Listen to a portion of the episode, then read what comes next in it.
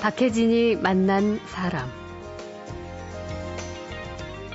초등학교 3학년 학생에게 27 나누기 3이 7인 이유를 두 가지 방법으로 설명하라는 현행 교과서. 너무 어렵고 황당하다는 지적을 한 선생님들이 저희 프로그램에 출연한 적이 있었죠. 서울시 교육의 수장을 맡고 있는 이분도 이 문제를 잘 알고 있다고 합니다. 초등학교 교과서 어, 집필 및 그런 교육과정 설계에 에, 직접 참여해야 되겠다. 나아가서 네. 이 선생님들이 초등학교 교과서 집필자들은 반드시 그 책을 갖고 6개월이나 한 학기나 두 학기를 현장에서 직접 네. 어, 가르쳐 본 다음에 최종본을 만들어야 되겠다. 음. 이런 생각을 했고 이런 네. 내용들을 공식적으로 어, 교육감 협의회 등을 통해서 건의도 할 생각이다. 이렇게 네. 말씀드리겠습니다. 예. 오늘 만날 이야기 손님은 광노현 서울시 교육감입니다. 잘 아시다시피 서울시는 최근 무상급식을 반대하는 주민투표를 추진하고 있는데요. 광노현 교육감은 무상급식이 필요하다는 입장을 취하고 있죠. 이 학교라는 그 교육의 장에서 어떤 아이도 아무리 가난한 집안의 아이도 어, 낙인이나 상처 없이 차별받는 일이 없이 에, 자신의 잠재력을 그, 온전히 드러낼 수 있는 다양한 교육 활동에 어, 접근이 자유로워지는 거거든요. 예. 이렇게 볼 때 이런 보편적 무상급식이라든가 하는 것은 사실 어떻게 생각하면 망국의 길이긴커녕 흥국의 길이에요. 여전히 뜨거운 이슈인 무상급식과 체벌 금지 그리고 촌지 문제까지 자세히 풀어보겠습니다.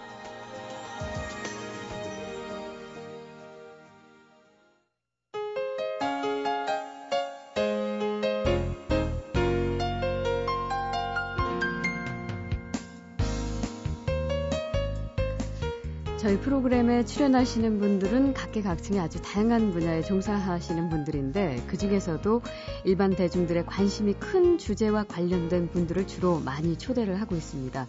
그 대표적인 관심 집중 분야 중에 하나가 바로 교육 문제인데요. 우리나라에서 교육이 왜 관심사인가에 대해서는 뭐 굳이 설명할 필요가 없을 겁니다. 오늘은 교육제도를 실제로 만들고 이끌어가는 책임자 한 분을 초대했습니다. 바로 광노현 서울시 교육감인데요. 교육에 대한 큰 줄기는 중앙정부의 뭐 교육과학기술부가 담당하지만 각 시도 교육청의 권한 그리고 재량도 상당히 크고 특히 서울시 교육청은 그 영향력이나 상징성 부분에서 여타 다른 교육청과는 또 다른 의미를 가지고 있지요. 지난해 6.2 지방선거로 서울시 교육감에 당선돼서 이제 취임 1주년이 가까워 오는 광노현 서울시 교육감과 함께 학생과 학부모들이 궁금해하는 이야기 오늘 나눠보겠습니다. 어서 오십시오. 예, 안녕하세요. 네, 반갑습니다. 네.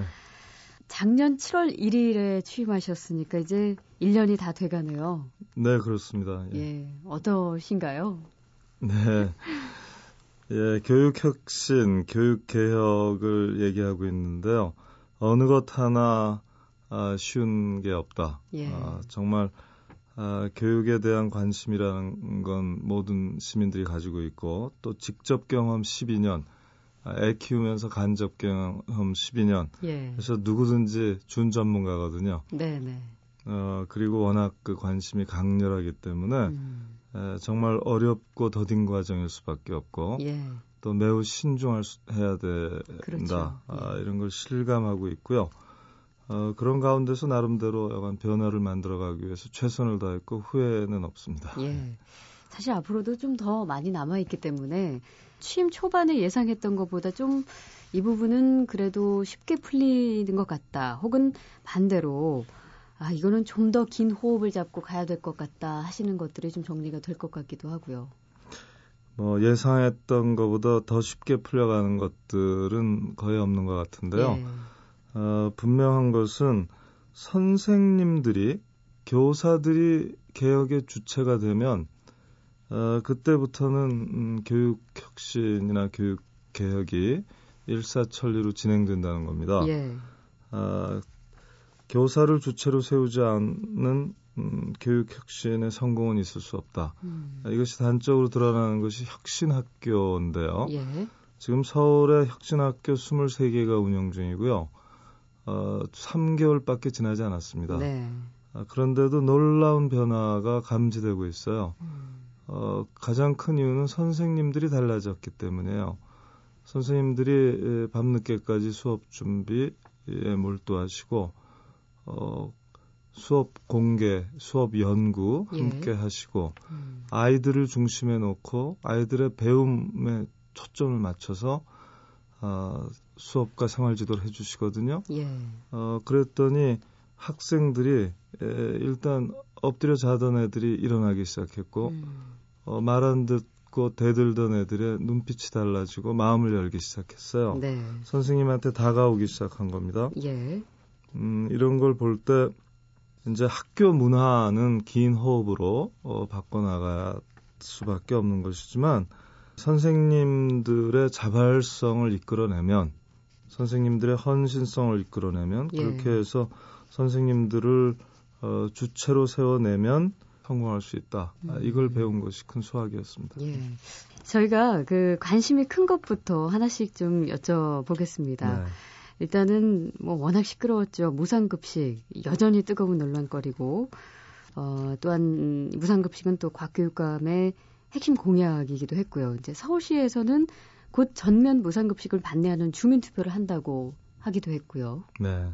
참 안타까운 일인데요. 이미 아이가 나온 지 100일이 다 돼서 지금 100일 잔치 준비하고 있는데 네. 아이 낳을지 말지 따져보자는 것과 뭐가 다르겠어요? 음. 좀 어처구니 없는 일입니다. 더욱이 에, 서울시의 재정 자립도는 16개 시도 중 1등이죠. 예.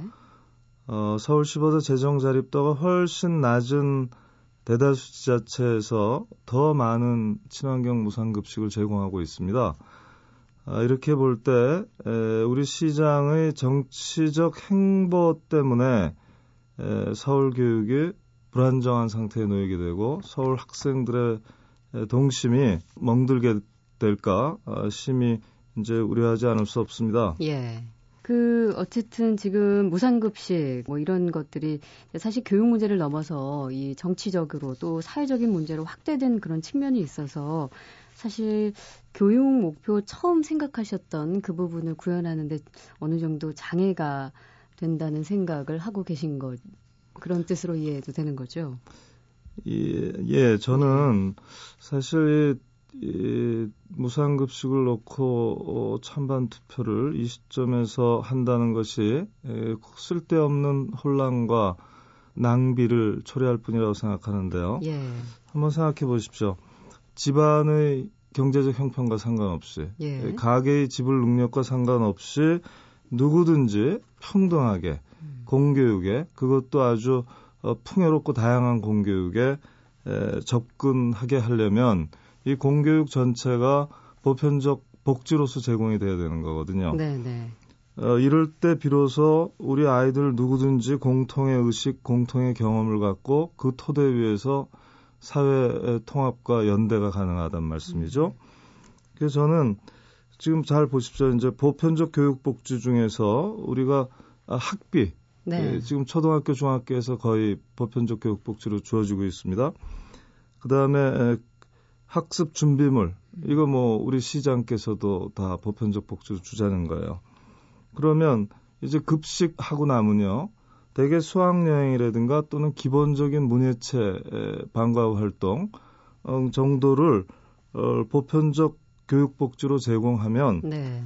이 학교라는 그 교육의 장에서 어떤 아이도 아무리 가난한 집안의 아이도 어, 낙인이나 상처 없이 차별받 는 일이 없이 에, 자신의 잠재력을 온전히 드러낼 수 있는 다양한 교육 활동에 어, 접근이 자유로워지는 거거든요. 예. 이렇게 볼 때 사실 어떻게 생각하면 망국의 길이긴커녕 흥국의 길이에요. 음. 아, 이렇게 생각을 하는 거죠. 예.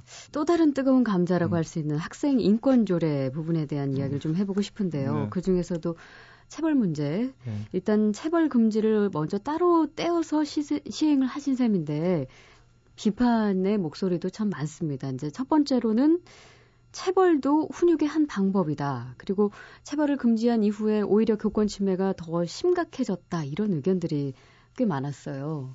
이 부분은 어떻게 보십니까? 체벌을 교육적으로 정당화할 수 없다는 건 이미 법적으로 정리됐어요. 어, 서울시 교육청이 에, 체벌 금지를 선언하고 시행한 이후에 예. 교과부에서도 초중등 교육법 령을 고쳐서 예. 체벌 금지를 명문화했습니다. 네, 예, 역사적인 발전이 아닐 수 없어요. 음. 어, 자, 체벌을 금지한다고 해서 학생들이 선생님께 대들고 어, 하는 것을 용납하자는 게 아니죠. 어, 당연히 그런 행동에 대해서는 학칙에 따라 엄격하게 지도 훈육을 해야 되는데요. 예. 어, 문제는 훈육이라는 것이 아이들에게 육체적 고통을 가하는 그걸로 가서는 안 된다는 것이고요. 예. 어, 교권 얘기를 하는데 교권이라는 건 수업의 전문성과 어, 그 생활 지도의 역량 또 선생님의 인품과 윤리성으로 확보되는 것이지 학생의 권리를 제약해서 교권이 확보된다?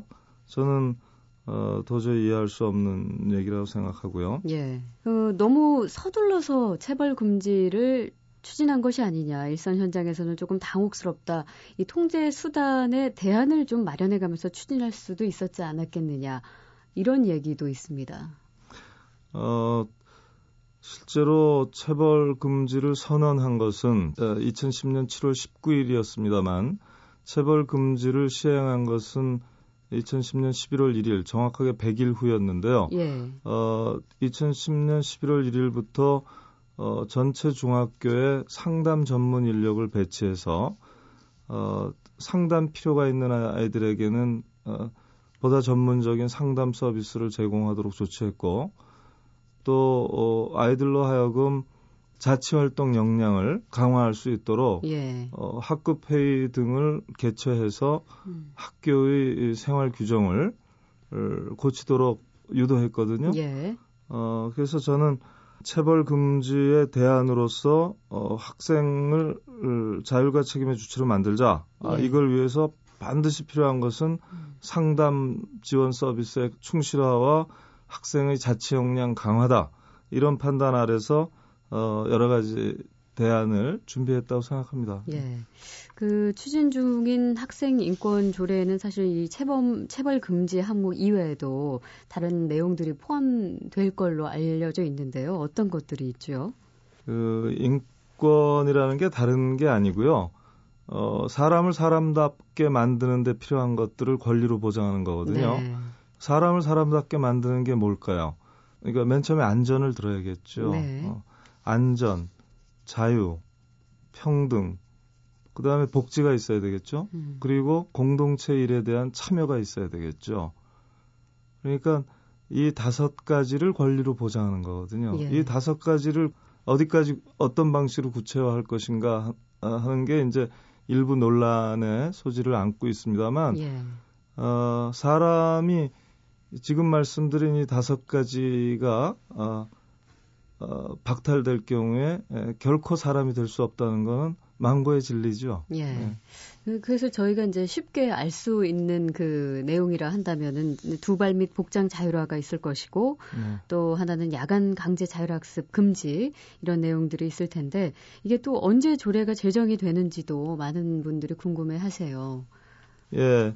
조례 제정은 이제 당연히 시의회의 권한입니다만 예. 어, 우리는 가을 학기쯤에 조례안을 만들어서 제출할 생각으로 있고요. 예. 어, 이미 이, 그 주민 발의 형식의 에, 에, 조례안이 음. 에, 그 법적 요건을 거의 충족한 것으로 어, 예. 어, 돼 있어서 또 주민 발의안이 예, 먼저 아마 음. 아, 시의회에 도착하지 않을까 싶은데요. 예.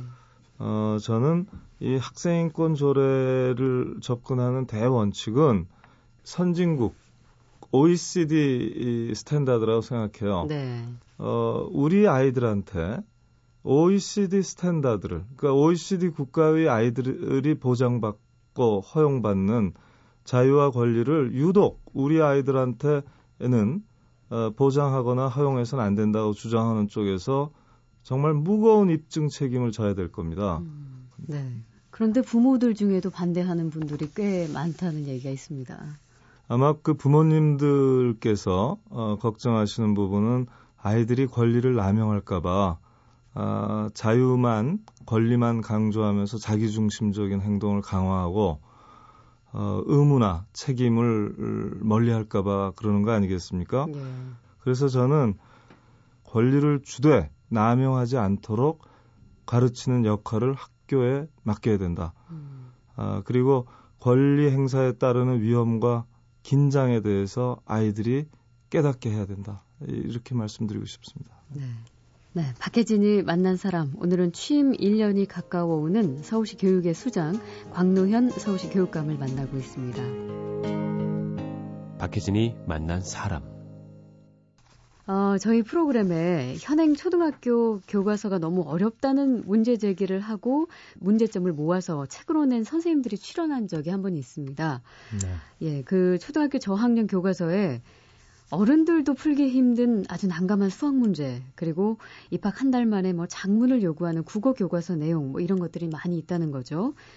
예를 들어서 제가 이제 설명을 하나 드리자면, 어, 초등학교 3학년 교과서에 27 나누기 3이 7인 이유를 두 가지 방법으로 설명하라는 그런 문제가 있다고 합니다. 음. 그러거나 혹은 1학년에게 입학한 지 한 달 만에 자기소개서를 써서 발표를 하고 친구들에게 서로 평가를 해줘라. 뭐 이런 내용을 그때 소개를 해주셨는데 어, 사실 이 방송 나가고 나서 학부모들의 호응도 굉장히 컸고요. 이 부분에 대한 서울시 교육감의 이야기도 좀 들어보고 싶어요. 예, 저도 그 초등학교 선생님들이 쓰신 교과서를 믿지 마라 예. 이책 아주 흥미롭게 읽어봤어요. 네네.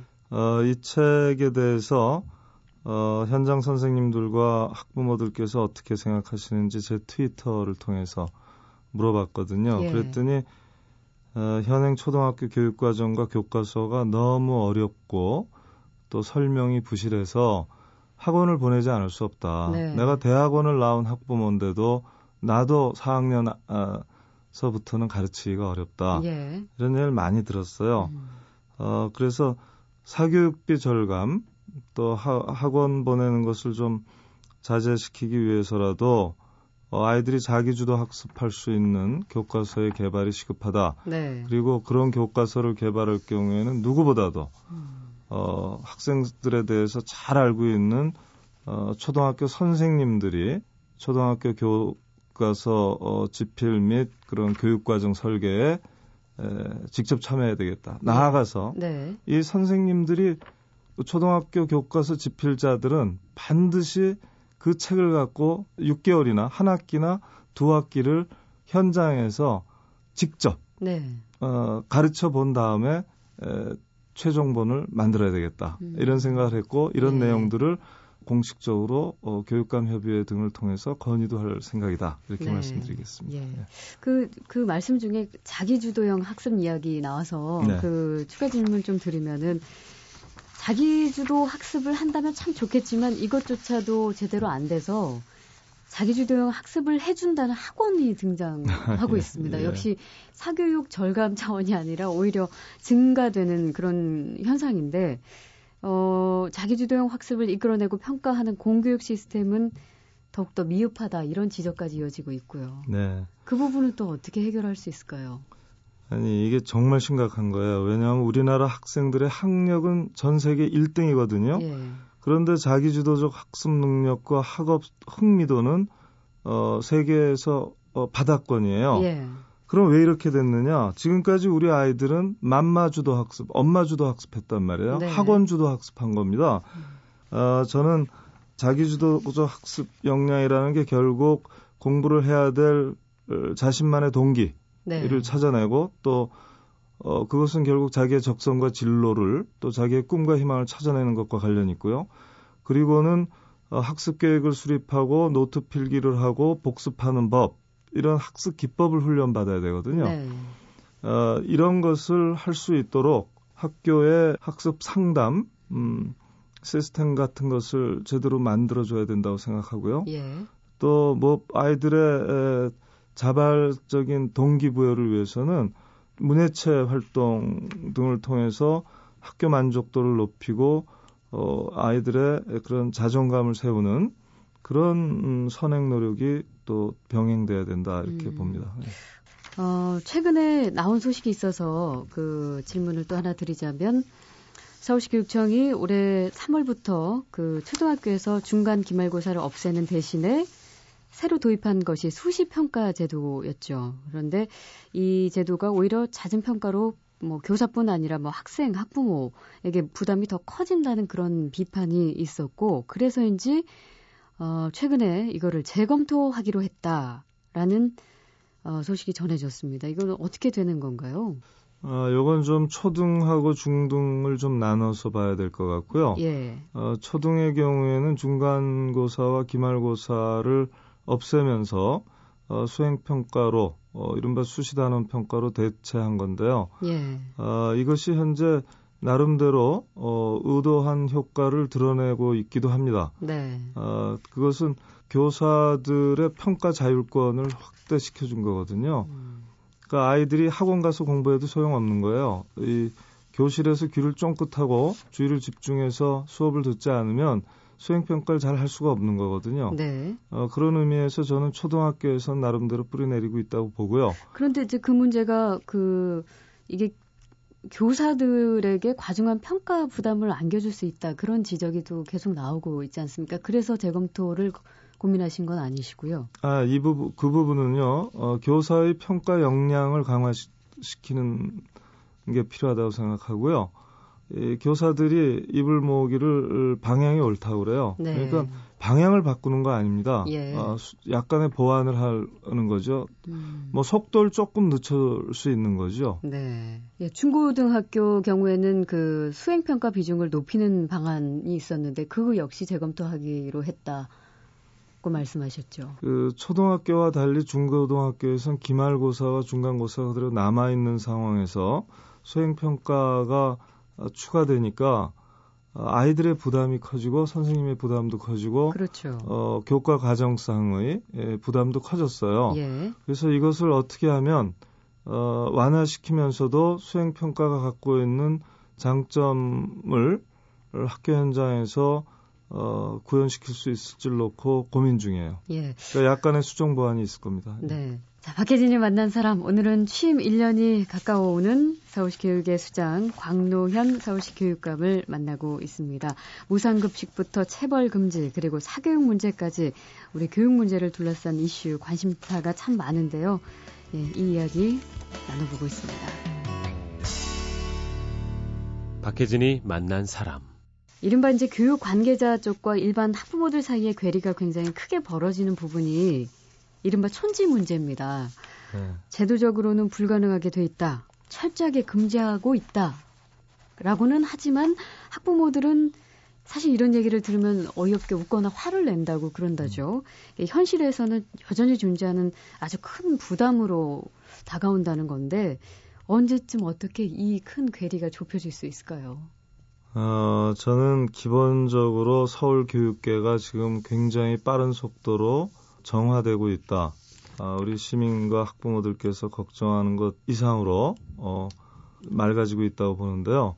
저는 이 서울 교육의 반부패 감수성이 전체적으로 매우 높아진 상황이고 어, 이것이 학교 현장에 곧 어, 뿌리내릴 것이다 이렇게 낙관하고 있고요. 예. 다만 제가 그런 것에 대한 분명한 근절 의지를 갖고 있다. 그래서 어, 세상 천지의 학부모들께서 학교에 갈 필요가 있는데 아이들 교육과 관련해서 어, 선생님과 상담을 해야 되겠는데 뭘 들고 가야 될지 어떻게 해야 될지 걱정돼서 차일피일 미루고 때를 놓치는 예. 어, 이런 일이 있어서는 안 되는 거죠. 어, 어, 분명한 겁니다. 예. 그래서 이걸 위해서 제가 할 수 있는 최선의 노력을 다한다는 말씀 드리겠습니다. 네.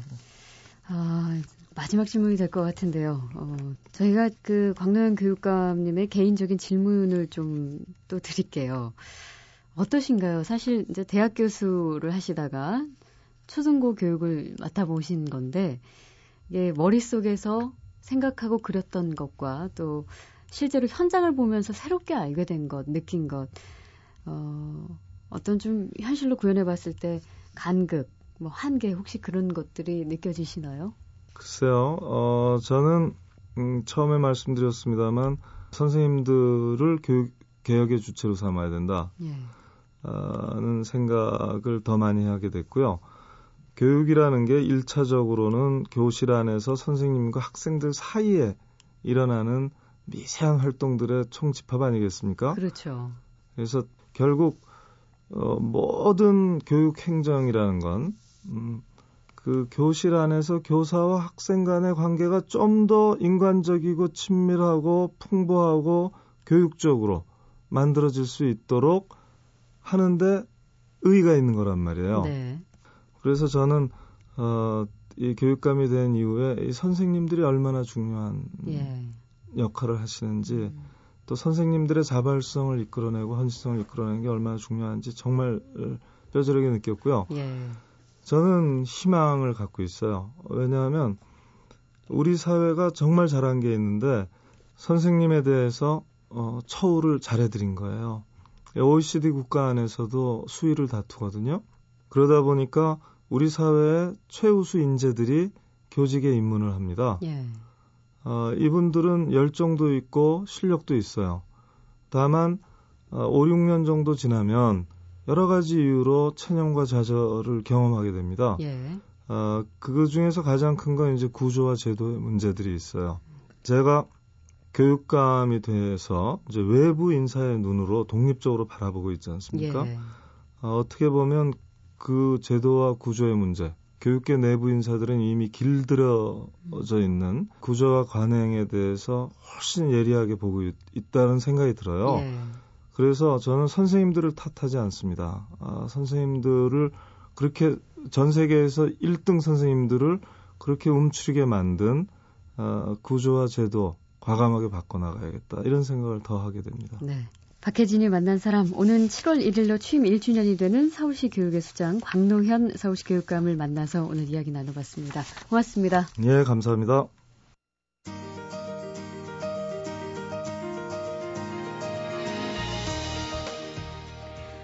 박혜진이 만난 사람 오늘 순서는 여기까지입니다. 내일 다시 오겠습니다.